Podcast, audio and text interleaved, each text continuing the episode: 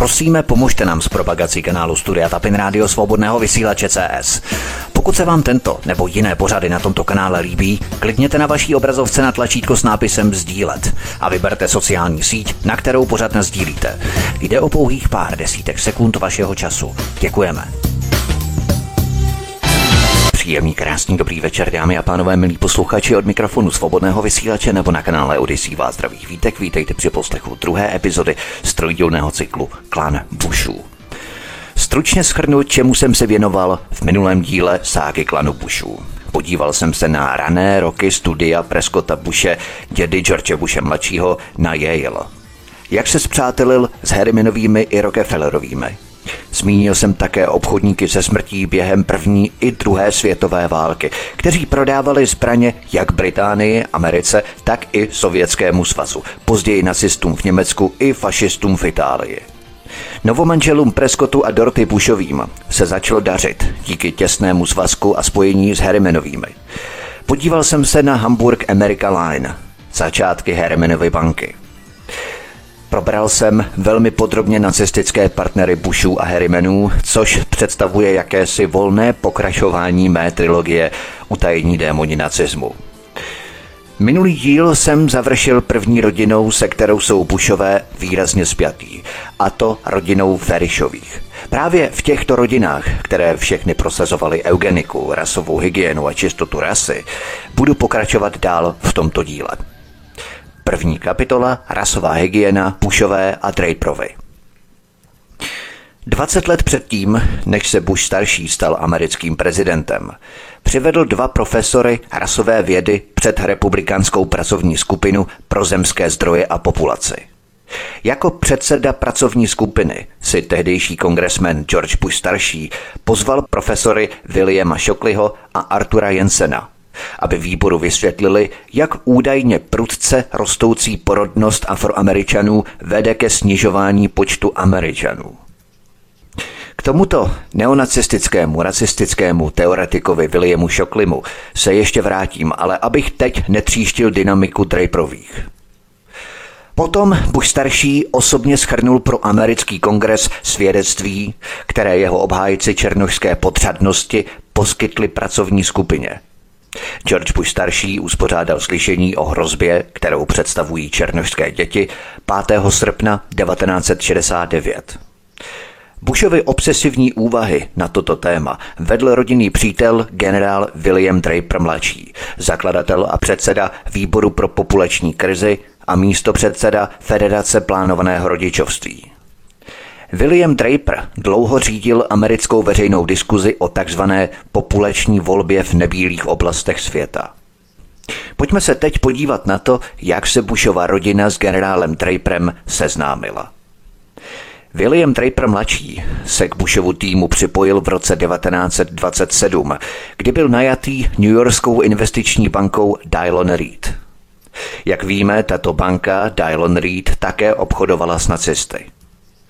Draper dostal ve firmě nové pracovní místo. Staral se o účet Frice Týzna. Připomeňme si, že v roce 1924 založil Fritz Thiessen svou Union Banking Corporation v bance George Herberta Volkera na adrese Broadway 39 na Manhattanu. Šéf banky Dylan Reed, Clarence Dylan, začal spolupracovat s Fritzem Thiesenem někdy po tom, co se s ním poprvé setkal Everell Harriman – bylo to přibližně v době, kdy Fritz Thyssen začal financovat politickou kariéru Adolfa Hitlera. V lednu 1926 vytvořila banka Dylan Reed společnost German Credit and Investment Corporation v New Yorku ve státě New Jersey a v německém Berlíně. Téhož roku Dylan Reed vytvořil společnost German Steel Trust, která zahrnovala zájmy rodiny Týznů v New Yorku a Londýně – William Draper mladší se stal ředitelem, viceprezidentem a asistentem pokladníka společnosti German Credit and Investment Corporation. Jeho předmětem činnosti byly krátkodobé půjčky a triky finančního managementu pro Frice Týzna a German Steel Trust. Draperovi klienti sponzorovali Hitlerův teroristický převrat. Jeho klienti vedli budování nacistického válečného průmyslu – jeho klienti vedli válku proti Spojeným státům. Právě nacisté byli Draperovými přímými partnery v Berlíně a v New Jersey. Frederick Brandy, jehož otec byl vrcholným představitelem německého ocelářského trastu, se v roce 1926 přestěhoval do Ameriky a působil jako Draperův spoluředitel v New Yorku. Draperova role pro banku Dylon Reed byla klíčová. Německá úvěrová a investiční společnost German Credit and Investment Corporation byla zástěrkou pro banku Dylon Reed. Měla totiž stejnou adresu v New Jersey jako společnost US and International Securities Corporation a jako pokladník obou firm působil stejný člověk – Clarence Dylon a jeho syn C. Douglas Dylon byli řediteli US and International Securities Corporation, která se dostala do centra pozornosti, když byl Clarence Dylon v roce 1933 předvedený před slavné slyšení Senátního bankovního výboru. Ukázalo se totiž, že US and International Securities Corporation byla jednou z velkých spekulativních pyramidových her, která připravila akcionáře o stovky milionů dolarů. Tato investiční politika vedla k rozkladu americké ekonomiky. V roce 1932 William Draper mladší financoval náš známý Mezinárodní eugenický kongres jako podpůrný člen. Tento kongres jsem řešil v minulé kapitole rodiny Ferišových v minulém díle.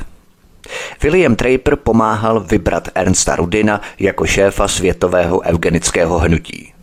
Feriš, jak jsme slyšeli v minulé kapitole, v minulém díle, byl v roce 1942 veřejně odhalený, ponížený a zničený. Těsně před Ferišovou smrtí byla v tichosti zabavená a zavřená nacistická bankovní kancelář Preskota Bushe.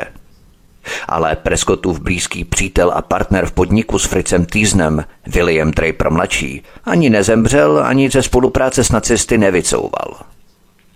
Draper se po celý rok 1942 uváděl jako ředitel německé úvěrové a investiční společnosti a firma byla zlikvidovaná až v listopadu 1943. Ale byla válka. Draper, plukovník z předchozí vojenské služby, odešel na pacifickou frontu a stal se generálem. Nacistický režim kapituloval v květnu 1945.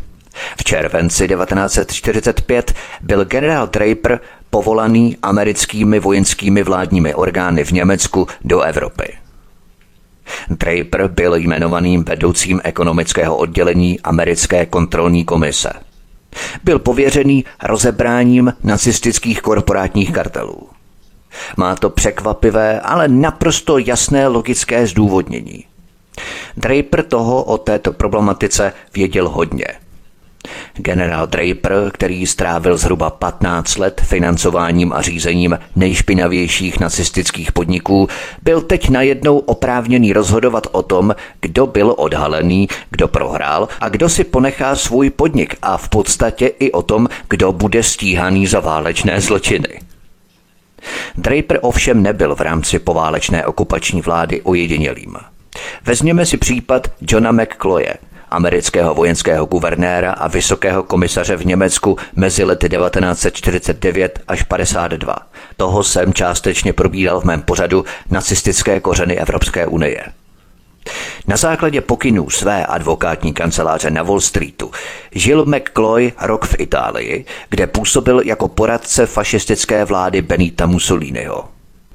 Jako důvěrný spolupracovník Hermanovi a Bushovy banky seděl McCloy na pozvání nacistických pohlavárů Rudolfa Hesse a Hermana Geringa v loži Adolfa Hitlera na olympijských hrách v Berlíně v roce 1936.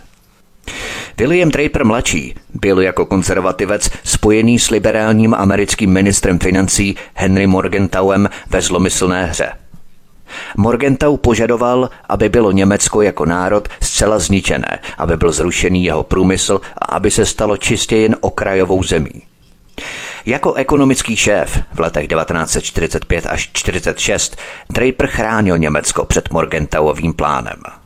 Tyto dva plány, buď zničení Německa nebo uchování Německa, jsem řešil v mém pořadu, jak američané prali nacistické zlato.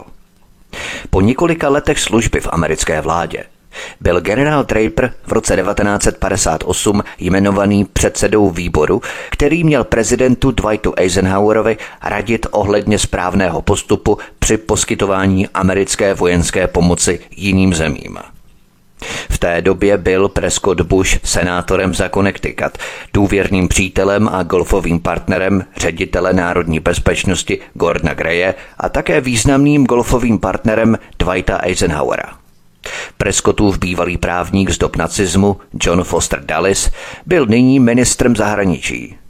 Jeho bratr Ellen Dulles, který dříve působil ve Švýcarsku, kde jednal s nacisty o jejich roli v poválečném Německu, byl nyní šéfem CIA. Toto přátelské prostředí dodalo generálu Draperovi odvahu k tomu, aby se svým poradním výborem pro vojenskou pomoc provedl husarský kousek – změnil zkoumané téma. V následujícím roce Draperův výbor doporučil, aby americká vláda reagovala na údajnou hrozbu populační exploze vypracováním plánů na vylidňování chudších zemí. Navrhoval, aby byl nárůst světové nebílé populace považovaný za nebezpečný pro národní bezpečnost Spojených států. Prezident Eisenhower toto doporučení odmítl. V následujícím desetiletí však generál Draper založil komisi pro populační krizi a Draperův fond a spojil se s rodinami Rockefellerů a Dupontů, aby propagoval eugeniku jako kontrolu populace. Administrativa prezidenta Lyndona Johnsona, kterému generál Draper v této věci radil, začala prostřednictvím americké agentury pro mezinárodní rozvoj USAID financovat kontrolu porodnosti v tropických zemích. Generál Draper byl guru George Bushe staršího v populační otázce. Byly tu ovšem také Draperovi peníze a Draperovi konexe na Wall Street a v zahraničí. Draperův syn a dědic William Draper III. byl v roce 1980 spolupředseda pro finance Národní organizace Bush for President – v době, kdy byl George Bush starší v Bílém domě, stal Draper mladší v čele depopulačních aktivit Organizace spojených národů po celém světě. Generál Draper byl do roku 1953 viceprezidentem banky Dylon Reed, která obchodovala s nacisty. V 50. a 60. letech tu byl šéfem Frederick Brandy, Němec, který byl Draperovým spoluředitelem pro nacistické investice a jeho osobním kontaktním mužem s nacistickým German Steel Trust. Od roku 1954 byl Brandyho partnerem Nicholas Brady, který ho v roce 1971 nahradil ve funkci výkonného ředitele firmy. Nicholas Brady byl předsedou volební kampaně svého přítele George Bushe staršího v New Jersey v roce 1980. Po celou dobu Bushova prezidentství zastával funkci ministra financí Spojených států amerických. Pojďme na další kapitolu Rasová hygiena Bushové a Grejovy. Ve zprávě z roku 1991 Agentura Williama Drapera III. tvrdila, že v průběhu 90. let bude chirurgicky sterilizováno 254 milionů párů a že při zachování současných trendů bude v Portoriku a v Panamě chirurgicky sterilizováno 80% žen. To byla prosím pěkně zpráva z roku 1991. Americká vláda tyto sterilizace přímo platila – Mexiko bylo na prvním místě mezi cílovými zeměmi na seznamu, který byl sestavený v červenci 1991 na strategickém zasedání USAID. Na druhém místě byla Indie, na třetím Brazílie. Mimochodem, kde pak vypukla Zika? Hm, že by náhoda. Určitě náhoda. Na základě smlouvy s Bushovou administrativou pracoval americký personál na základnách v Mexiku a prováděl operace na milionech mexických mužů a žen. Uznávanou strategií tohoto programu byla sterilizace těch mladých dospělých, kteří ještě nezaložili rodinu – v rámci těchto depopulačních projektů byla značná částka vynakládaná na politickou a psychologickou manipulaci cílených národů a na poměrně zjevné podvracení jejich náboženství a jejich vlád. V této věci měl Bush starší k dispozici radu odborníků. Boden Gray byl poradcem George Bushe staršího od voleb v roce 1980. Jako hlavní právník Bílého domu mohl Boden Gray provést Bushe staršího nebezpečím a složitostí vedení takové depopulační války proti obyvatelům třetího světa. Gray zatraceně dobře věděl, jak se takové věci dělají. Když bylo Bodenu Grayovi 4 a 5 let, organizoval jeho otec pilotní projekt současného celosvětového sterilizačního programu, a to z domácnosti rodiny Grayových v Severní Karolíně. Začal v roce 1946, tedy těsně po válce. Eugenické hnutí totiž tehdy hledalo způsob, jak v Americe znovu začít po fiasku s nacisty. Nacistické tábory smrti, jako byla třeba Osvětim, právě tehdy zasáhly svědomí celého světa. Americká sterilizační liga proto chtěla znovu začít. Nejprve ale musela překonat nervozitu veřejnosti z šílenců, kteří navrhovali likvidaci méně cených a vadných lidí. Liga se pokusila vynořit v Ajově, ale kvůli negativní publicitě musela ustoupit. Rozhodli se pro Severní Karolínu, kde rodina Grejových mohla hrát perfektní roli hostitele. Díky kontaktům s britským impériem se dědeček Bodina Greje, Bowman Gray, stal hlavním vlastníkem tabákové společnosti R.J. Reynolds Tobacco. Bodenův otec Gordon Gray tehdy založil lékařskou školu Bowman Gray Medical School, k čemuž využil zděděné akcie tabákové společnosti. Tato lékařská fakulta už byla eugenickým centrem. Když tento eugenický experiment začínal, Žila v jeho domácnosti prateta Gordona Greje Alice Shelton Greyová, která ho od dětství vychovávala. Teta Alice založila Ligu pro zlepšení lidského života. Byla to severokarolínská pobočka Národního eugenického sterilizačního hnutí. Teta Alice byla oficiálním vedoucím eugenického experimentu mezi lety 1946 až 1947. Pod Alicí Grayovou pracoval doktor Claude Nash Herden, kterého Gordon Gray jmenoval docentem lékařské genetiky na jejich Bowman Gray Medical School. Doktor Clarence Gamble, dědic jmění firmy Procter Gamble, byl vedoucím národních terénních operací sterilizátorů. Tento eugenický experiment probíhal následovně – všechny děti, zapsané ve školním obvodu Winston-Salem ve státě New York, byly podrobené speciálnímu testu inteligence. Děti, které dosáhly nižšího skóre než určitá libovolně nízká hranice, byly rozříznuté a chirurgicky sterilizované. Cituji část pasáže oficiální zprávy tohoto eugenického projektu pod vedením rodiny Grayových. Ve Winston-Salinu a v nedalekém Orange County v Severní Karolíně se terénní výbor sterilizační ligy podílel na testovacích projektech, jejíž cílem bylo identifikovat děti školního věku, které měly být uvážené pro sterilizaci. Konec citace. Myslím, že to bohatě stačí. Lékařská škola Boumena Greje se dlouho zajímala o eugeniku a sestavila rozsáhlé historie rodin nesoucích dědičné choroby – v roce 1946 dr. Claude Nash Herden učinil prohlášení protisk o používání sterilizace k zabránění šíření dědičných chorob. Prvním krokem po zadání mentálních testů žákům základních škol byla interpretace a zveřejnění výsledků.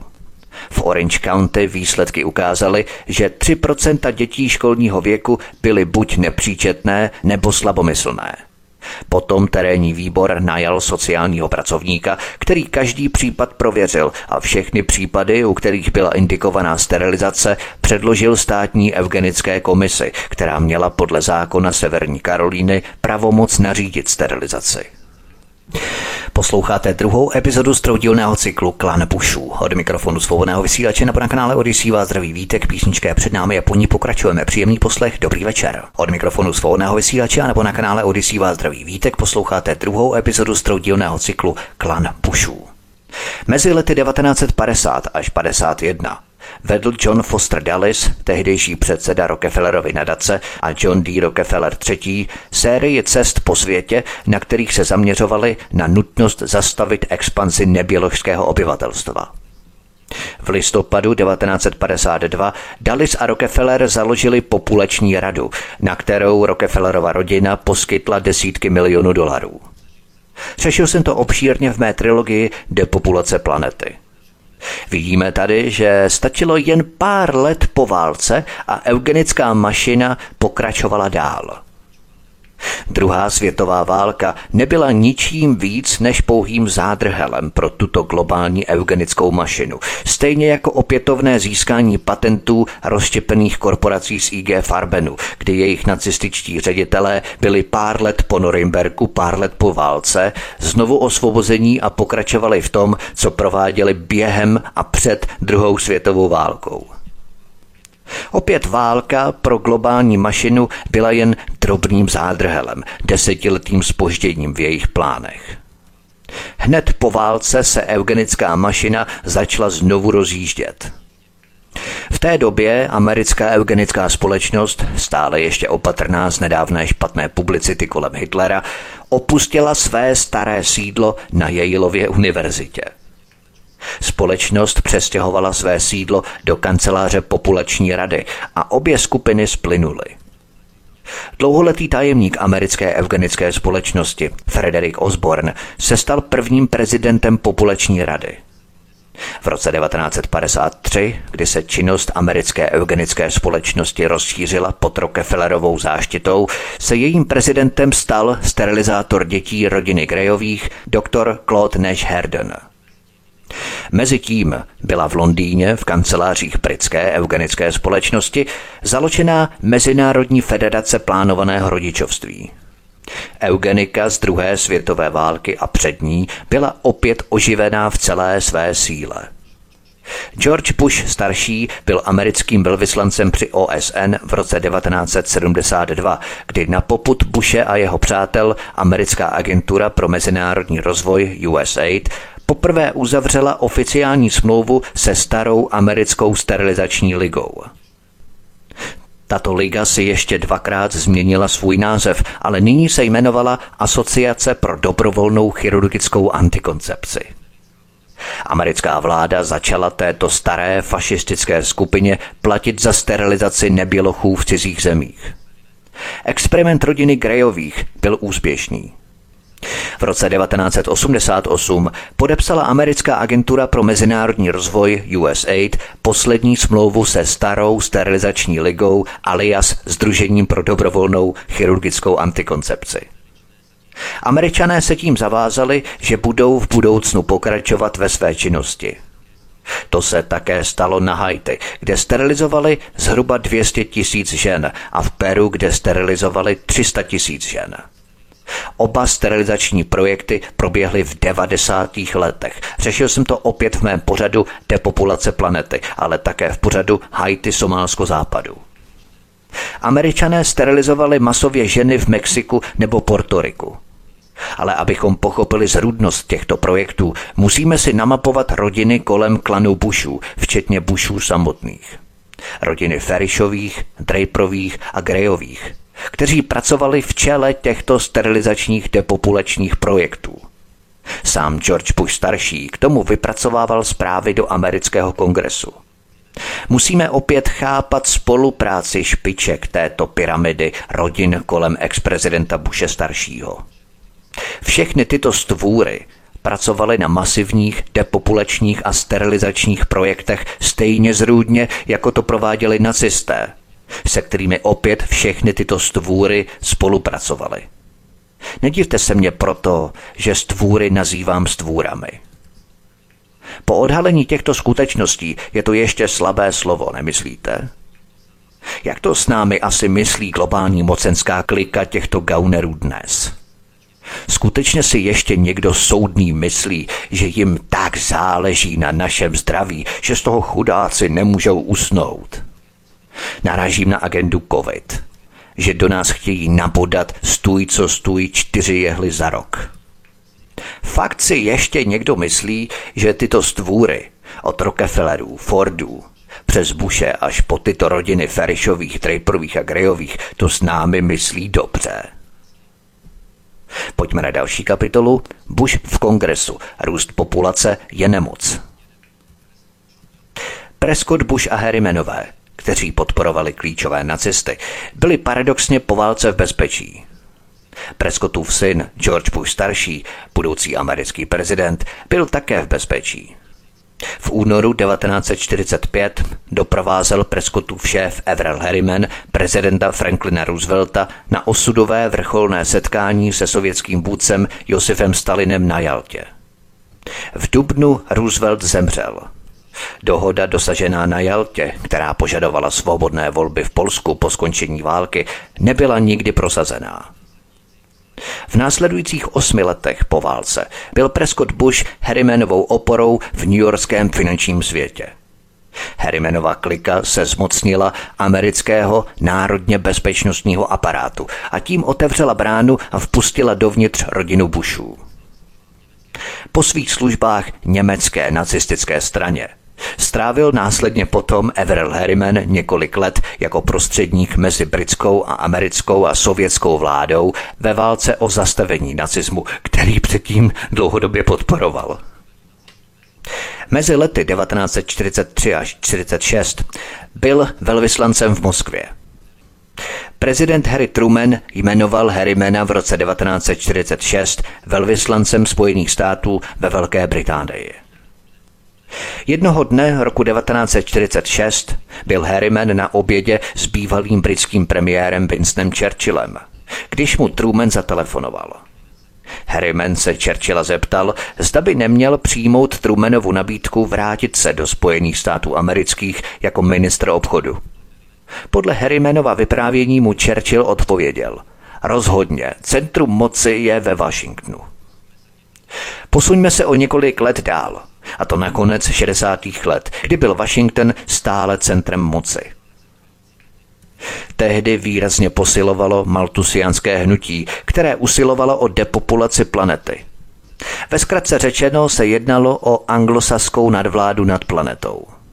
To znamená, že bylo třeba zabránit množení nebílých a neanglosaských obyvatel a pokud možno je zdecimovat, aby se zabránilo spochybnění anglosaské nadvlády. Černé, rudé a žluté rasy se měly likvidovat, aby se snížil jejich vojenský a ekonomický potenciál. Pokud je to možné, mělo by být, podle názoru oligarchů, neběložské obyvatelstvo v oblastech s velkým ropným a jiným strategickým surovinovým bohatstvím zcela vyhlazené, aby tyto oblasti mohly být znovu kolonizované anglosaskou nadřazenou rasou, která bude suroviny využívat do budoucna. V těchto bodech vidíme George Bushe staršího v akci během jeho působení v americkém kongresu. Existuje velký důvod, proč se američtí elitáři jako Harrimanové a Bushové stali takovými fanatiky eugeniky a redukce populace. Souvisí to s postavením těchto rodin v angloamerické hierarchii. K tomu, aby člověk získal postavení v oligarchii, je nutné mít šlechtický patent sahající minimálně 100 nebo 200 století zpátky. To uvádí rodiny jako Harrimanové nebo Bushové do faktického statusového šílenství. Když byl Everell Harriman ještě dítě, prezident Theodore Roosevelt veřejně napadl jeho otce, stavitele železnic E.J. Harrimana, jako loupeživého barona a veřejné ohrožení země – Jeden ze spolupracovníků Evrela Harrimana na ministerstvu zahraničí kdysi vyprávěl, že mladší Harriman a vlastně zbytek jeho rodiny se nikdy nevyrovnal s kolosálním ponížením, které tento incident způsobil. Tato celkem zajímavá skutečnost vrhá světlo na neúnavné úsilí Evrelovy matky vykoupit rodinné postavení a vážnost financováním eugenického výzkumu, který měl zkoumat kriminální sklon těch nenapravitelných nižších vrstev a mentálně defektních. Harrimanovi byli implicitně odlišnou rasou – Rodokmen Bushů vykazoval své vlastní závažné slabiny, pokud byl zkoumaný v referenčním rámci transatlantické angloamerické oligarchie 20. století. To nepochybně propůjčovalo Georgeově fanatické snaze o rasovou čistotu v sálech kongresu další fanatismus.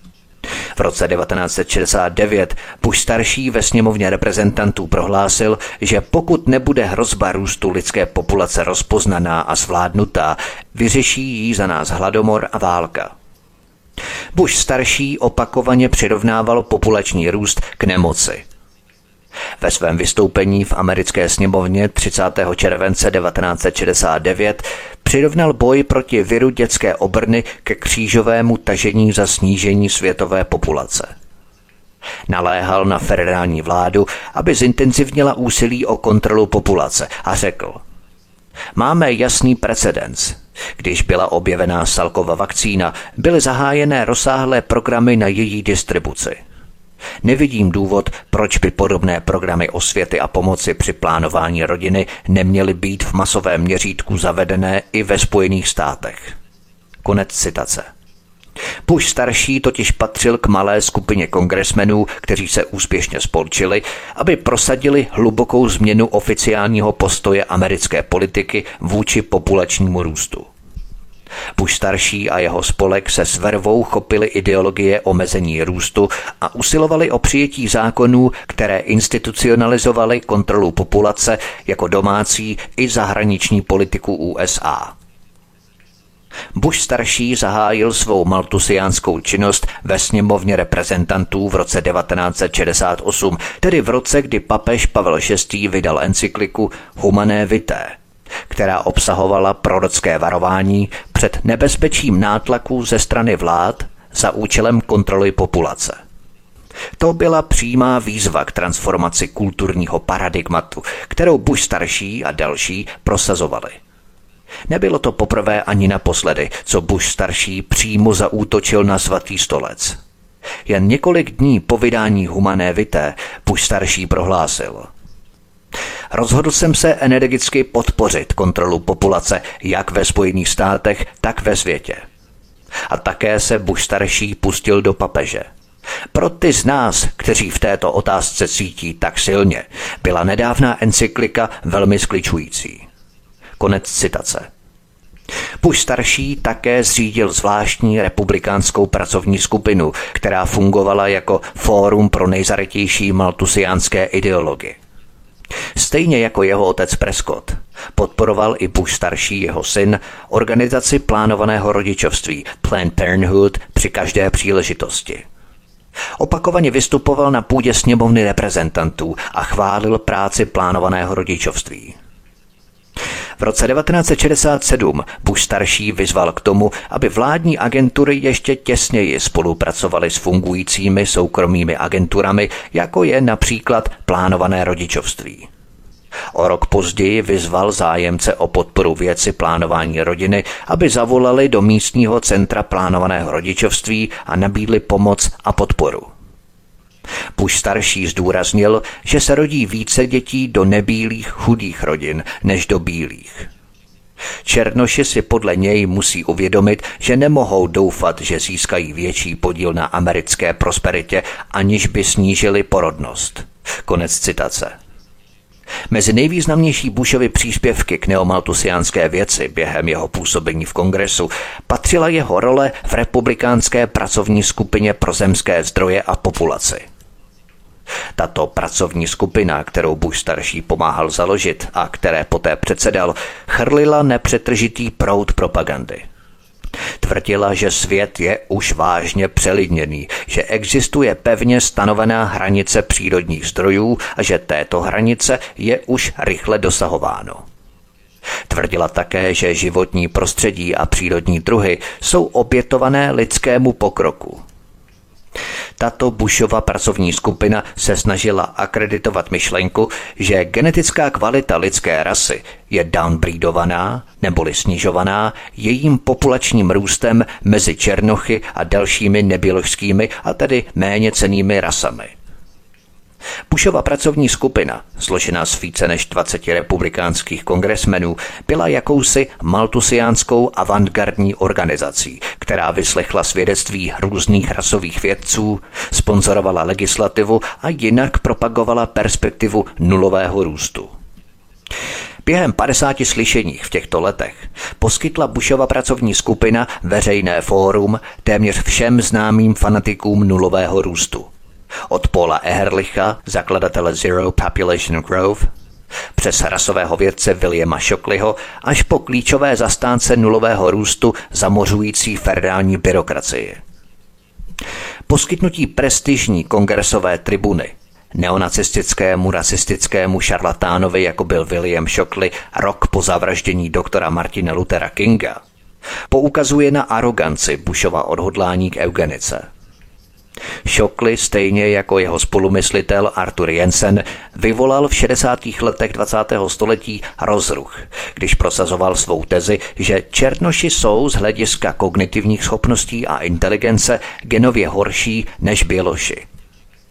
Ve stejném roce, kdy ho Bush pozval, aby vystoupil před pracovní skupinou kongresu, Shockley napsal, cituji, Obáváme se, že bláhová víra v sílu peněz ze sociálních dávek, nepodpořená eugenickou předvídavostí, může přispět k poklesu kvality člověka ve všech segmentech společnosti. Konec citace. Šokli otevřeně obhajoval program masové sterilizace neschopných a duševně vadných, který nazval bonusový plán sterilizace. Abych to opět uvedl v kontextu předchozích kapitol.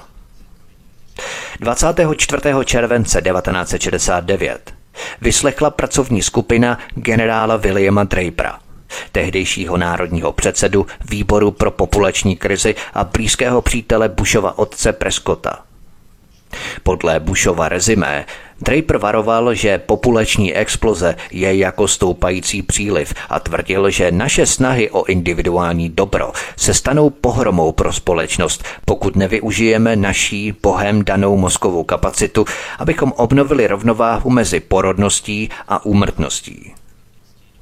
Draper se také obořil na katolickou církev a obvinil jí, že její odpor k antikoncepci a sterilizaci maří úsilí o kontrolu populace v Latinské Americe.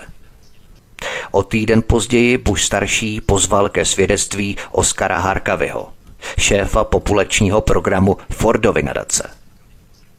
Ve schrnutí Harkavyho poznámek pro kongresový záznam ze 4. srpna Bush starší uvedl – Populační exploze je všeobecně považovaná za jeden z nejzávažnějších problémů, s nimiž se v současnosti národ a svět potýkají.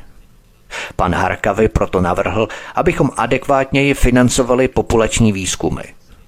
Zdá se být neslučitelné, že prostředky na výzkum rakoviny činí 250 až 275 milionů dolarů ročně, což je více než osminásobek částky vynakládané na výzkum produkční biologie. To už je silné kafe a skutečný humus. Protože Bush starší mezi řádky naznačuje, že by se mělo financování výzkumu úmrtí na rakovinu snížit a nechat přírodu, ať vykoná to, co je nutné. Důležitější byl pro něj výzkum eugeniky než výzkum rakoviny. V roce 1987, opět na Bushův příkaz, jmenoval prezident Reagan Drapera správcem rozvojového programu OSN – který funguje jako pobočka Světové banky a v minulosti prosazoval snižování počtu obyvatel v zemích třetího světa. Těch zákonů a návrhů do amerického kongresu bylo ze strany Bushe staršího a jeho republikánské kliky kumpánů tolik, že by jejich výčet působil spíše nudně. Mám toho tady spoustu, abych mohl tvrdit, že Bush starší byl genocidní stvůrou, který usiloval o sterilizaci chudých a neanglosaských ras stohy důkazů, archivních materiálů, článků a zákonů, které tady mám. Nedá se proto popřít, že Bush starší spolu s jeho spřátelenými rodinami, Rockefellerovou, Fordovou a dalšími nadacemi pokračoval tam, kde nacisté přestali. Regulovat obyvatelstvo třetího světa a jednoduše neanglosaské obyvatelstvo.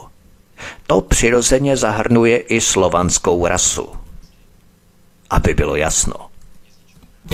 Posloucháte druhou epizodu z troudílného cyklu Klan Bushů. Od mikrofonu svobodného vysílače nebo na kanále Odisí vás zdraví vítek, písničké před námi a po ní pokračujeme. Příjemný poslech, dobrý večer. Od mikrofonu svobodného vysílače nebo na kanále Odisí vás zdraví vítek, posloucháte druhou epizodu z troudílného cyklu Klan Bushů. Pojďme na další kapitolu. Bush Kissingerův klon. George Bush starší vstoupil do fáze těsného spojení s Richardem Nixonem i Henrym Kissingerem. Bush starší byl členem Nixonova kabinetu od jara 1971 až do dne, kdy Nixon rezignoval. Jednoduše věděl, ke komu je výhodnější se přisát. Během těchto let byl prezident Nixon Bushovým patronem, poskytoval mu schůzky a nabádal ho, aby se v budoucnu těšil na větší věci. Pak tu byl Henry Kissinger, zdaleka nejmocnější postava tehdejšího washingtonského režimu. Kissinger se stal Bushovým šéfem, když se Bush starší stal americkým velvyslancem při OSN v New Yorku. Deník Washington Post se tehdy podivoval nad Bushovým výřivým programem, který byl vhodnější pro politického aspiranta než pro diplomata. Tehdy 47-letý Bush každé ráno vstával v 7 hodin – pak nasedl na rotopet a 12 minut cvičil, zatímco sledoval televizní zpravodajství, které trvalo také přesně 12 minut. Pojedl malou snídani a v 8 hodin opustil Waldorf, aby se nechal odvést na americkou misi při OSN v Turtley Bay, kam obvykle dorazil v 8 hodin a 10 minut. Pak si od své sekretářky, paní Ellen Smithové, přebídal noční kabelový provoz a pak se odebral na poradu se svým výkonným asistentem Tomem Lacem. Později se konaly schůzky s jeho dvěma zástupci, velvyslanci Christopherem Philipsem a W. Teplem Bennettem z ministerstva zahraničí. Stále s ním byl také Pete Roussel jako pracovník propagace. Pro Bushe byl 16-hodinový pracovní den spíše pravidlem než výjimkou. Jeho dny byly nabité jednou schůzkou za druhou. Obědy, recepcemi, slavnostními večeřemi, minimálně jednou recepcí a jednou večeří denně. Někdy se konaly i tři recepce denně, což byla docela dobrá příležitost k navazování kontaktů s podobně smýšlejícími svobodnými sednáři z celého světa. Bush starší také cestoval do Washingtonu na zasedání vlády a stále měl řečnické závazky po celé zemi, zejména pro republikánské kandidáty. Pokud je to možné, snažím se jít spát do půl dvanácté, řekl Bush v roce 1971, ale často je můj kalendář tak zaplněný, že nestíhám a musím si ho vzít sebou domů. Bush starší se chlubil, že je stále dost tvrdým hráčem tenisové čtyřhry, dost dobrým na to, aby se mohl spojit s profesionály. Tvrdil ovšem, že nejvíc miluje baseball. Bushovým šéfem, ještě více než prezident Richard Nixon, byl Henry Kissinger. Během těchto let se Bush starší, který si pod Kissingerem odsloužil praxi v diplomacii a světové strategii, stal doslova virtuálním Kissingerovým klonem – Chamtivost, megalomanie, zvrácenost byla tři slova, která Bushe staršího i Kissingera vystihovala nejlépe. Henry Kissinger byl kromě jiného sionista, oddaný ekonomické, diplomatické a vojenské podpoře izraelské agresy a expansionismu, aby udržoval Blízký východ ve zmatku a zabránil tak arabské jednotě a arabskému hospodářskému rozvoji. Kissingerovou zpřízněnou duší byly osobnosti jako generál Ariel Sharon, předzvěst nekonečných válek na Blízkém východě. V pozdějších letech se ale Kissinger obohacoval spekulativními nákupy nemovitostí na západním břehu Jordánu. Kissinger skupoval pozemky a budovy, které byly prakticky skonfiskované bezbraným palestinským Arabům. Kissinger byl také poměrně prosovětský, i když to na první pohled nevypadalo – Všeobecně se uvádí, že polský agent KGB Michael Goleněvský v roce 1972 sdělil britské vládě, že před svým zběhnutím v roce 1959 viděl v Polsku dokumenty KGB, které dokazovaly, že Kissinger byl sovětským agentem.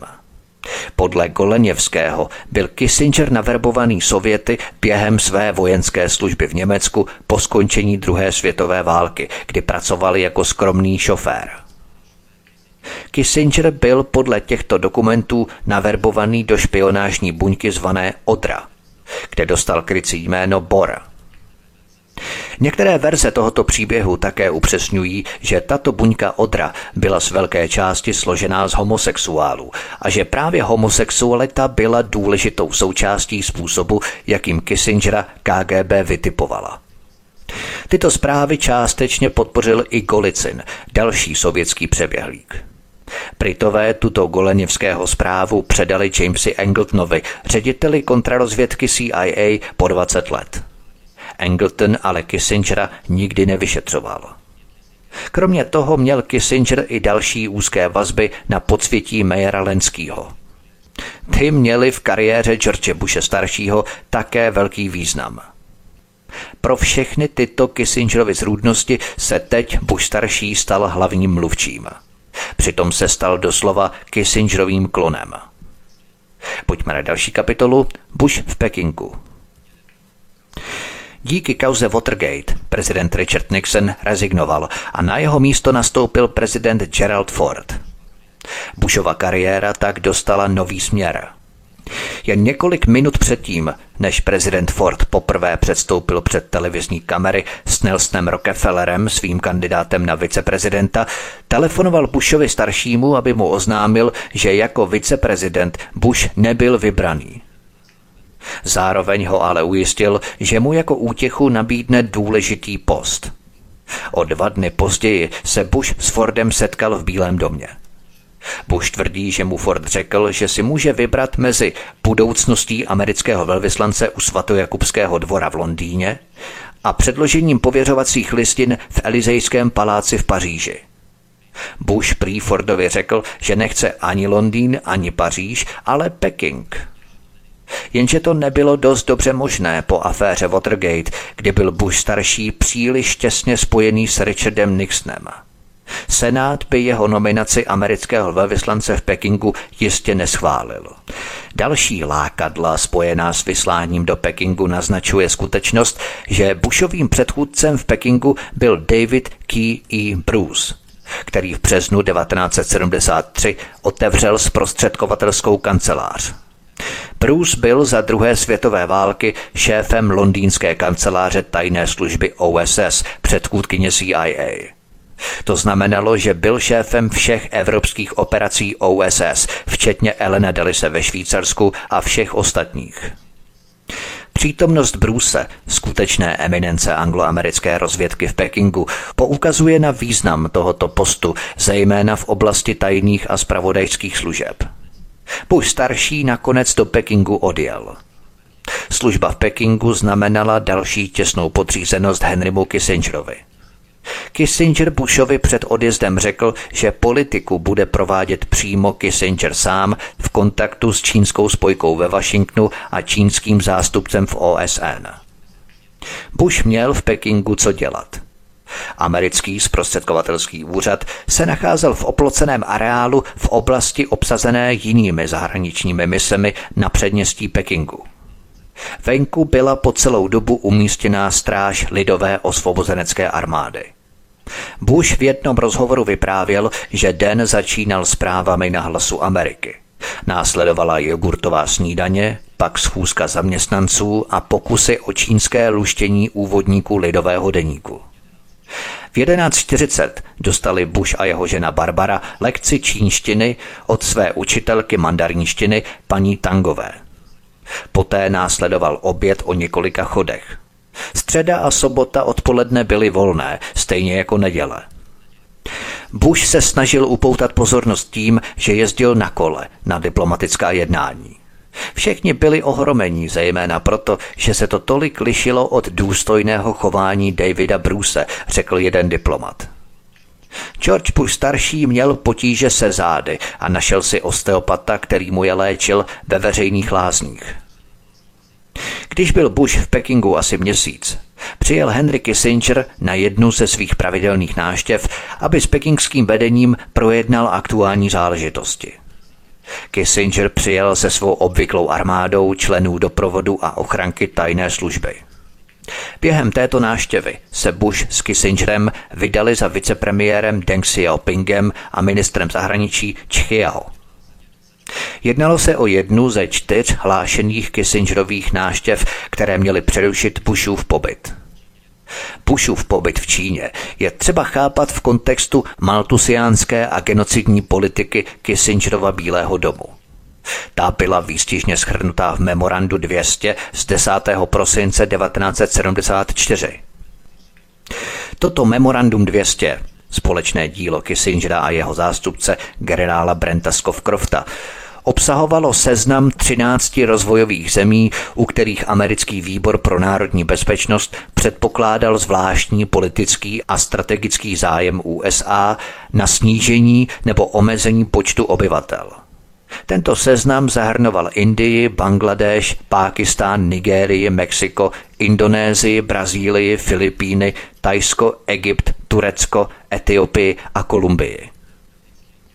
Demografický růst v těchto a dalších zemích třetího světa měl být zastavený a pokud možno zvrácený.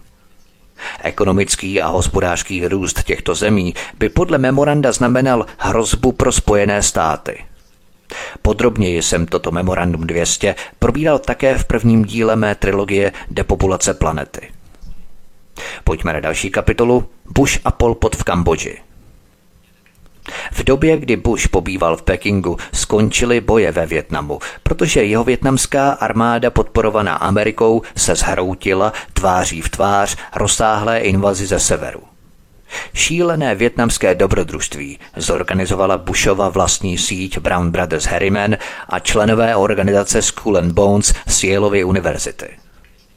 Když byl John Kennedy v roce 1960 zvolený prezidentem, obrátil se na partnera společnosti Brown Brothers Harriman, Roberta Loveta, aby mu poskytl seznam pravděpodobných kandidátů do jeho vlády. Z tohoto seznamu byli vybraní Rask a McNamara, hlavní jestřáby ve vládě. Harriman, který začínal jako náměstek ministra pro záležitosti jeho východní Asie, prošel ministerstvem zahraničí za Kennedyho i Johnsona se stejným programem rozšiřování války. Nyní tato Harrimanova a Lovetova politika vedla k nevyhnutelnému debaklu. Poválečné utrpení jeho východní Asie však teprve začínalo. Cílem Američanů se stala nešťastná Kambodža. V čele pro americké vlády Kambodže stál maršál Lon Nol, který se dostal k moci v roce 1970, tedy v roce veřejného a masivního pozemního vpádu Ameriky do země. Na jaře roku 1975 Nolova vláda bojovala o holý život proti ozbrojenému povstání komunistických geril rudých kmérů, které podporovala pevninská Čína. Henry Kissinger se jako obvykle snažil sloužit zájmům Pekingu, protože prý bylo třeba zvýšit moc Číňanů a jejich aktiv rudých kmérů proti triumfujícím severovětnamcům. Jednoduše Kissinger podporoval jedno křídlo čínských komunistů proti druhému křídlu severovětnamských komunistů. Vytloukal klín klínem. Čína byla navíc druhou nejsilnější mocností po Sovětském svazu. Američané si tedy vybrali čínskou kartu, aby měli oporu ve výzvách Sovětům. Bylo také důležité udržet rovnováhu sil v jeho východní Asii, protože americká politika se hroutila. Kissingerova politika proto spočívala ve svržení pro americké Lonnolovy vlády a její nahrazení rudými kméry podporovanými Čínou. George Bush starší byl jako Kissingerův styčný důstojník v Pekingu jedním z nástrojů, jejichž prostřednictvím byla tato politika prováděná. Bush starší splnil svou úlohu do puntíku. Výsledek je známý světovým dějinám pod názvem Pol Potův režim, který se dopustil genocidy na vlastním obyvatelstvu, která byla proporcionálně větší než jakákoliv jiná v nedávné světové historii. Pojďme se na americkou podporu rudých kmérů a Polpota podívat blíže, abychom si vytvořili zásadní informační background pro tuto zatajovanou část historie. Do roku 1970 stál v čele kambočské vlády princ Sihanouk, bývalý král, který odstoupil z trůnu a stal se předsedou vlády.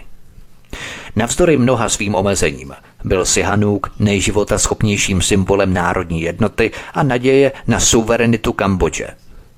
Za Sihanouka si Kambodža udržela určitou míru stability.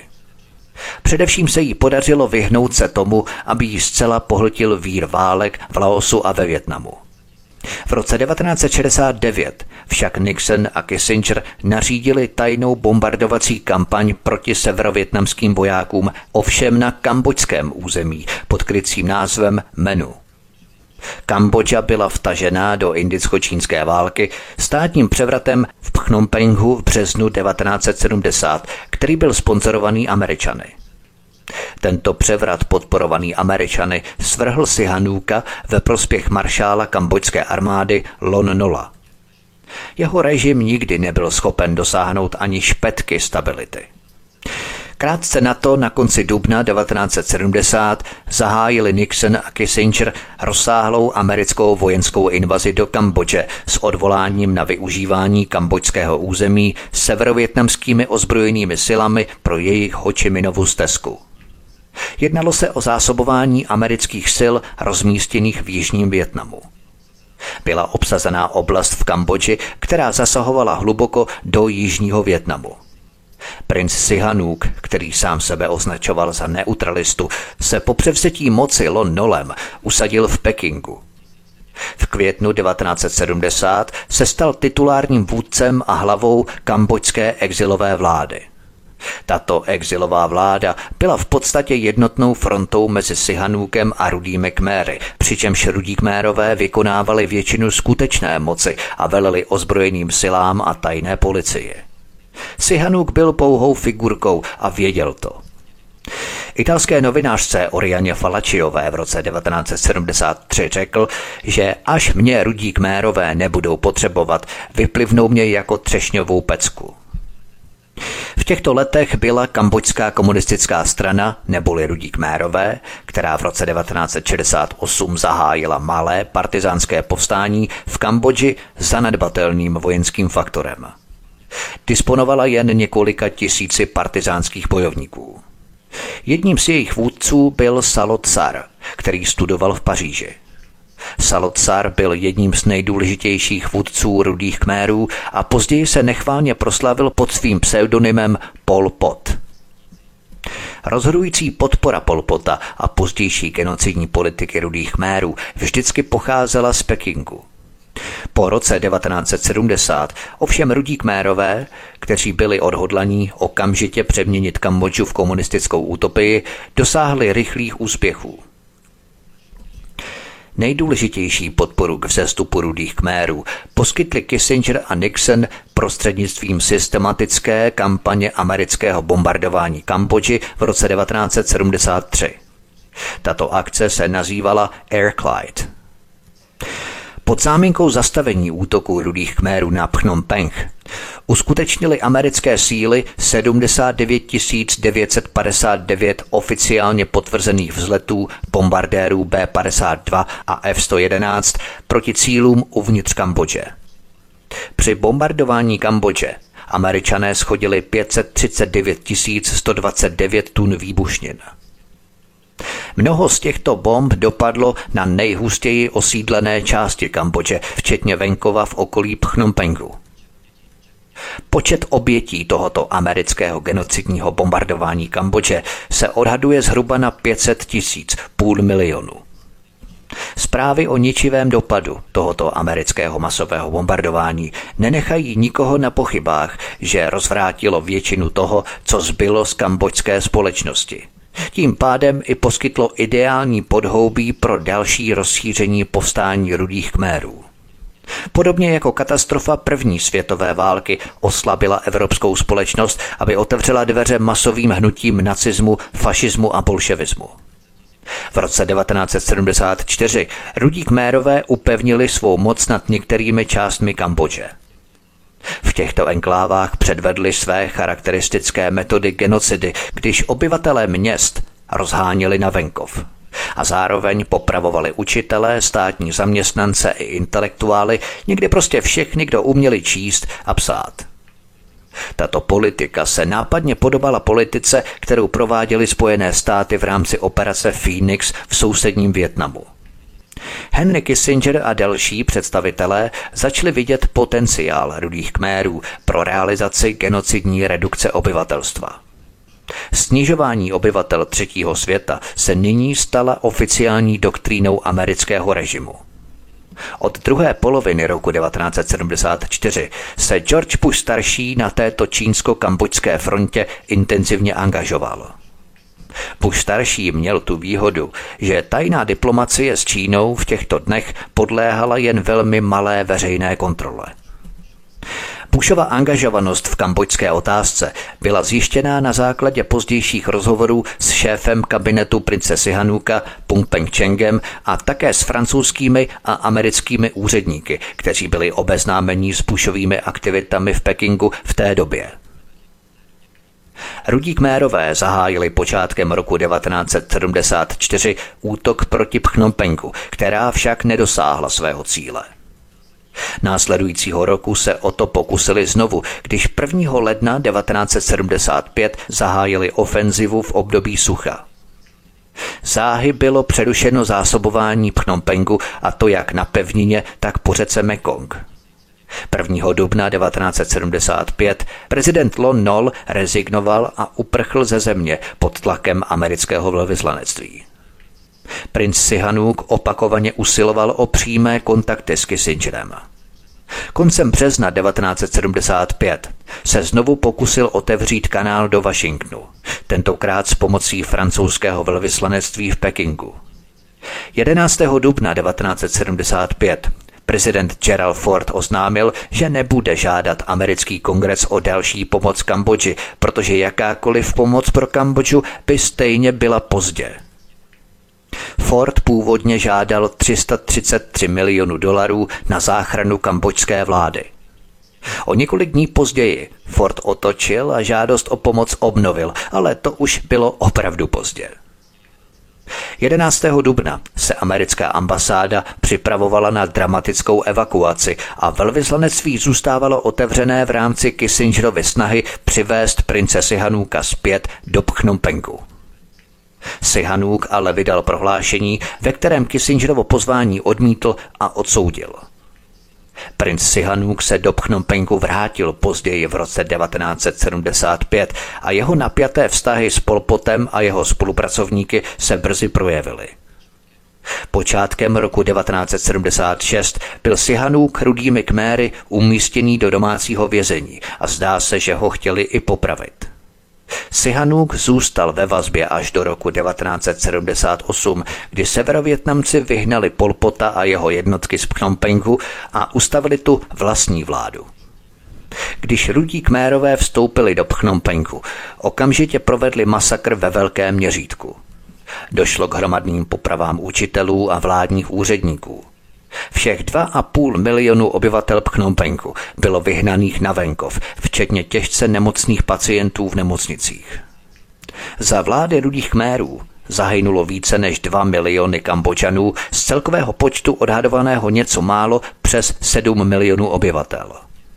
Podle některých odhadů genocida zabila 32% celkové populace. Amerika a Čína jednající společně v rámci Kissingerovy politiky, zlikvidovali jednu kambočskou vládu, zničili strukturu občanské společnosti v zemi, svrhli pro americkou vládu a nastolili nový režim, o kterém věděli, že má genocidní záměry.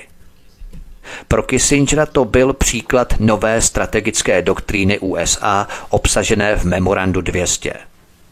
Pro George Bushe staršího to bylo naplnění fanatického přesvědčení jeho rodiny o nutnosti genocidy, která má zabránit tomu, aby plodnější, ale méně cené rasy na zemi, v tomto případě rasy se žlutou pletí, převálcovali imperiální anglosaský rasový kmen. Američané, ale i Britové potom dokonce kambočské rudé kméry Polpota cvičili – Řešil jsem to také v prvním díle mého pořadu Tajná síť Gladio. Americké zelené barety cvičily jednotky rudých kmérů v Kambodži. Kontakt s Polpotem navázal Ray Klein, vysoký agent CIA a zvláštní poradce amerického prezidenta Ronalda Reagana. Neuvěřitelné, v čem všem mají západní vládní teroristé prsty – Prostý naivní občánek se zděšeně otřese a zhrozí nad dvěma miliony zabitých osob v Kambodži polpotem. Ale už jen málo kdo se dozví, že rudí kmérové byli trénovaní americkými zelenými barety. Jenomže Polpotovi rudé kméry necvičili pouze americké zelené barety, ale i britská SAS. Když se v roce 1983 rozhořel skandál Irán-Contras, prezident Reagan v obavě z dalšího nepříjemného odhalení požádal britskou premiérku Margaret Thatcherovou, která vyslala SAS k výcviku polpotových jednotek. Existují dokonce i výpovědi vysokých důstojníků SAS, cituji. Poprvé jsme do Tajska odjeli v roce 1984. Amíci a my spolupracujeme. Jsme si blízcí jako bratři. Nelíbilo se jim to o nic víc než nám. Školili jsme rudé kméry v mnoha technických věcech. Zpočátku chtěli chodit do vesnic a prostě rozsekávat lidi. Řekli jsme jim, ať se uklidní. SAS se cítili při operaci nesví a spousta z nás by změnila stranu, kdyby měli poloviční šanci. Tak moc jsme naštvaní, nesnášíme, když nás pletou s polpotem. Říkám vám, jsme vojáci, ne vrazi dětí. Konec citace. Ale to nebylo všechno. Polpotův plán vylidnění velkých měst a další jeho plány na genocidu byly vypracované v Americe jednou z výzkumných nadací římského klubu. Nad těmito plány měl dohled Thomas Enders, vysoce postavený úředník amerického ministerstva zahraničí. Jsou to stále ty též genocidní stvůry v Americe, které v rámci Memoranda 200 usilovaly o snižování populace v zemích třetího světa, a to jakýmikoliv brutálními prostředky. Ideální byla podpora genocidních režimů, jako byla Indonésie, Phoenix ve Větnamu nebo právě Polpotovi rudí kmérové v Kambodži. Pořád to musíme mít na paměti a vsazovat to do stejného souvislého vzorce a kontinuálního schématu. Indonésie, Větnam, Kambodža a tak dále a tak dále. Proto jsem točil pořady třeba o Indonésii anebo teď o Kambodže. Posloucháte druhou epizodu z troudílného cyklu Klan Bushů. Od mikrofonu svobodného vysílače na kanále Odyssey vás zdraví vítek, písničké před námi a po ní pokračujeme. Příjemný poslech, dobrý večer. Od mikrofonu svobodného vysílače nebo na kanále Odyssey vás zdraví vítek, posloucháte druhou epizodu z troudílného cyklu Klan Bushů. Pojďme na další kapitolu, Bushové a Bin Ládinové. Mezitím vyrůstalo další skažené vejce generace rodiny Bushů. Hovořím o George Bushovi mladším, který byl druhým americkým prezidentem tohoto klanu. Ocitáme se ve druhé polovině 70. let. Tady to právě všechno začalo. Zatímco později prezident George Bush mladší vedl mezinárodní pátrání po Usámovi bin Ládinovi, jen málo lidí si tehdy uvědomovalo, že Usámův nejstarší bratr Sálim byl jedním z Bushových prvních obchodních partnerů. Ve skutečnosti má klan Bushů k Bin Ládinům blížej než Saddam Hussein. Bushova rodina a Bin Ládinové se znají mnohem déle, než chtějí, aby se zbytek světa dozvěděl. Pojďme se na to podívat trochu blíže. Podrobně jsem to také rozebíral v mém dokumentu o 11. září. Mnozí z 25 Bin Ládinových chlapců navštěvovali školy se syny saudského krále Abdula Azíze a jeho nástupce Faisála na Victoria College v egyptské Alexandrii. Tady měli ve třídě takové spolužáky, jako byl jordánský král Husajn nebo bratři Chášukdžíové. Adnám Chášukdží byl předním saudským obchodníkem se zbraněmi – Mimochodem, taková zajímavá perlička. Adnám Chášukčí byl také strýcem Dodyho Faida, který v roce 1997 zahynul při autonehodě v Paříži s nikým jiným než s princeznou Dianou. Poprvé se Bushové a Bin Ládinové spojili v texaském Houstonu v 70. letech minulého století. Tehdy Bin Ládinové a člení rodu Saudů, kteří trávili čas v Americe, byli většinou mladí profesionálové a studenti navštěvující střední nebo vysokou školu. Mnozí z nich žili v oblasti Bostonu díky vysoké koncentraci vysokých škol. Abdullah bin Laden, Usámův mladší bratr, absolvoval v roce 1994 Harvard Law School a měl kanceláře v Cambridge ve státě Massachusetts. Několik Bin Ládinů také navštěvovalo Tavcovu univerzitu nedaleko Bostonu. Sana Bin Ládinová absolvovala Helock College v Bostonu a organizovala saudský festival v dětském muzeu v Bostonu. Dva Bin Ládinové, Mohamed a Naváv, vlastnili byty v komplexu Flagship Herv v Charleston Navy Yard v bostonském přístavu. Někteří mladí a elegantní členové rodiny Bin Ladenů vypadali ještě západněji. Wafah Bin Laden, 26-letý absolvent kolumbijské právnické fakulty, bydlel v pronajatém bytě za 6 tisíc dolarů měsíčně v módní newyorské čtvrti Souhou. Uvažoval o kariéře zpěváka. Měl zálibu v manhattanských nočních podnicích jako Lotus nebo Mercer Kitchen – v době útoku 11. září byl ve švýcarské Ženevě a jednoduše se do Ameriky nevrátil. Cameron Bin Laden, Usámův 30-letý bratranec, také naštěvoval manhattanské noční podniky a za jeden den utratil za značkové oblečení v butiku Prada na 5. Avenue, něco jako pražská pařížská, až 30 tisíc dolarů. Rozhodl se zůstat ve Spojených státech – ale nevlastní bratr Khalil bin Laden se chtěl vrátit do Džidy.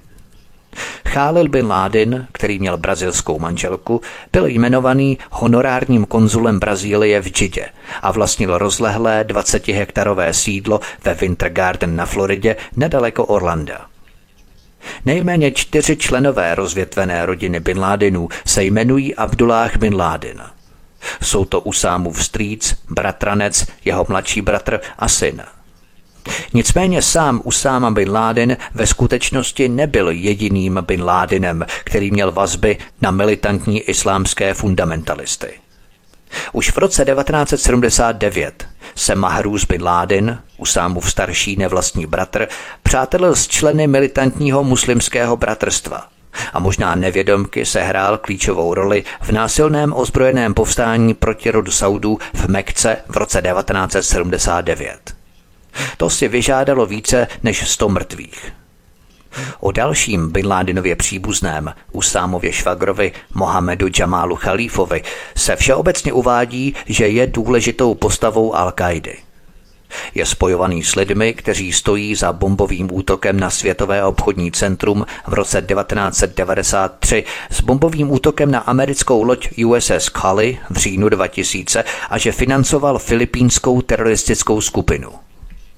Další Khalil bin Laden, který v Orlandu na Floridě nastoupil do letadla, aby opustil Spojené státy hned po 11. září. Tehdy američané rozváželi všechny bin Ladeny a Saudy pryč ze Spojených států jako jediný let, že ostatní letadla měla zakázaný vzlet a jediná letadla, která létala, byly rodiny bin Ladenů a Saudů. K tomu se potom ještě dostanu ve třetím díle, to je neskutečná operace, neskutečná záležitost. Tak tento Khalil bin Laden který byl odtransportován hned po 11. září do Saudské Arábie z Ameriky, si získal pozornost brazilských vyšetřovatelů pro možné teroristické vazby. Podle německé spravodajské služby DPA mělo obchodní kontakty v brazilském státě Minas Gerais a naštívil jeho hlavní město Belo Horizonte. Toto město Belo Horizonte bylo centrem pro výcvik teroristů, včetně členů hnutí Hezbalách. Pojďme na poslední kapitolu dnešního pořadu Bušové a saudská královská rodina. Pokud jde o saudskou královskou rodinu, mnozí z nich byli roztroušení po celé Americe. Kolem 11. září někteří odjeli do Lexingtonu v Kentucky na každoroční zářijové aukce ročků. Prodej nejlepších dostihových koní na světě byl po 11. září přerušený, ale hned následující den byl obnovený. Saudský princ Ahmed bin Salal koupil 12. září 2001, den po 11. září, koně za 1,2 milionu dolarů. Jiní členové saudské královské rodiny se cítili ohroženější. Totiž krátce po útoku z 11. září jeden z Bin Ládinů, nejmenovaný Usámův bratr, horečně volal na saudské velvyslanectví ve Washingtonu a žádal o ochranu – Dostal pokoj v hotelu Watergate a bylo mu řečeno, aby neotvíral dveře. Mezitím saudský princ poslal policejnímu oddělení v Tampě na Floridě pokyn, že mladí Saudové, kteří mají blízko ke královské rodině a chodí v této oblasti do školy, jsou v potenciálním nebezpečí. Saudský velvyslanec v Americe, princ Bandar, se okamžitě pustil do práce. Princ Bandar měl totiž významné konexe – Bandár, vysoce postavený člen Washingtonského diplomatického sboru, hrál třeba koncem 70. let s ministrem zahraničí Colinem Povelem racquetball. Po dvě desetiletí si Bandár budoval důvěrný osobní vztah s rodinou Bushů, který daleko přesahoval pouhé politické přátelství. Nejprve Bandár zřídil na saudském velvyslanectví ve Washingtonu horkou linku pro všechny saudské občany v Americe – 48 hodin po útocích byl princ Bandar v neustálém kontaktu s ministrem zahraničí Kolinem Povelem a poradkyní pro národní bezpečnost Kondolízou Rajsovou. A co je velmi zajímavé, ještě před útoky byl Bandár pozvaný do Bílého domu, aby se 13. září, tedy dva dny po útoku, setkal s prezidentem Georgem Bushem mladším a diskutoval s ním o mírovém procesu na Blízkém východě. Spíše než s mladším se Bandár více přátelil s Bushem starším. Princ Bandár se s Bushem starším účastnili společných loveckých výprav, společných dovolených a tak dále. Bandár a mladší Bush se navzájem dobře znali, ale nebyli si zdaleka tak blízcí. To je všechno pro tento druhý díl klanu rodiny Bushů. Co uslyšíte v závěrečném třetím díle, milí posluchači? Podívám se na kompletní vazby, konexe a obchody Bushových a Bin Ládinových. Dále se zaměřím na falešnou válku proti drogám George Bushe staršího v 80. letech a jak se ve skutečnosti stýkal s pašeráky drog ze syndikátu mafiána Mejera Lenskýho. Podívám se také na Bushovu roli v genocidní válce Perského zálivu a na obchody Bushů s Kuwaitem nebo v Kuwaitu, který právě touto válkou ochránili. Chránili si prostě tak své osobní obchodní investice. Zaměřím se také na obří zbrojařskou korporaci Carlyle Group a investice Bin Ladenů do této společnosti, ve které byl ředitelem také George Bush starší a mladší Bush jako poradce nebo konzultant. Opět globální zločinecké syndikáty spolu pečou v zákulisí. Všechno je jen iluze nepřátelství. V závěrečné kapitole shrnu význam těchto prezidentských mafií, protože všechno musíme vidět v souvislostech v rámci vystavění mocenské pyramidy na světové úrovni. Proč vlastně všechny tyto prezidentské klany, ať Clintonovi, Trumpovi nebo teď Bushovi, vlastně probírám? To si vysvětlíme na konci třetího dílu, příštího dílu. Já vám, milí posluchači, děkuji za pozornost, za registraci na kanál Odyssey, kliknutím na tlačítko odebírat nebo sledovat tento kanál a také za sdílení tohoto pořadu na sociální sítě, média, diskuzní fora, platformy kamkoliv. A budu také rád, když mě zanecháte nějaký komentář, postřeh, dojem, cokoliv, prostě co eh, máte na srdci pod tímto pořadem na kanále Odyssey v komentářích. To je pro dnešek všechno. Já se s vámi budu těšit na příští třetí díl Bushova klanu. Od mikrofonu svobodného vysílače nebo na kanále Odyssey vás zdraví vítek, mějte se krásně a příště se s vámi opět těším na slyšenou. Prosíme, pomožte nám s propagací kanálu Studia Tapin Rádio Svobodného vysílače CS. Pokud se vám tento nebo jiné pořady na tomto kanále líbí, klikněte na vaší obrazovce na tlačítko s nápisem Sdílet a vyberte sociální síť, na kterou pořád sdílíte. Jde o pouhých pár desítek sekund vašeho času. Děkujeme.